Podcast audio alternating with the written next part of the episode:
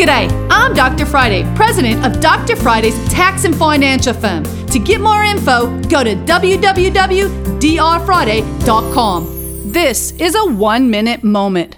What is a tax deduction? You guys always hear me talking about tax credits, tax deductions, and you really kind of need to understand the difference, right? Tax deductions are good. It's going to reduce your tax based on your tax bracket.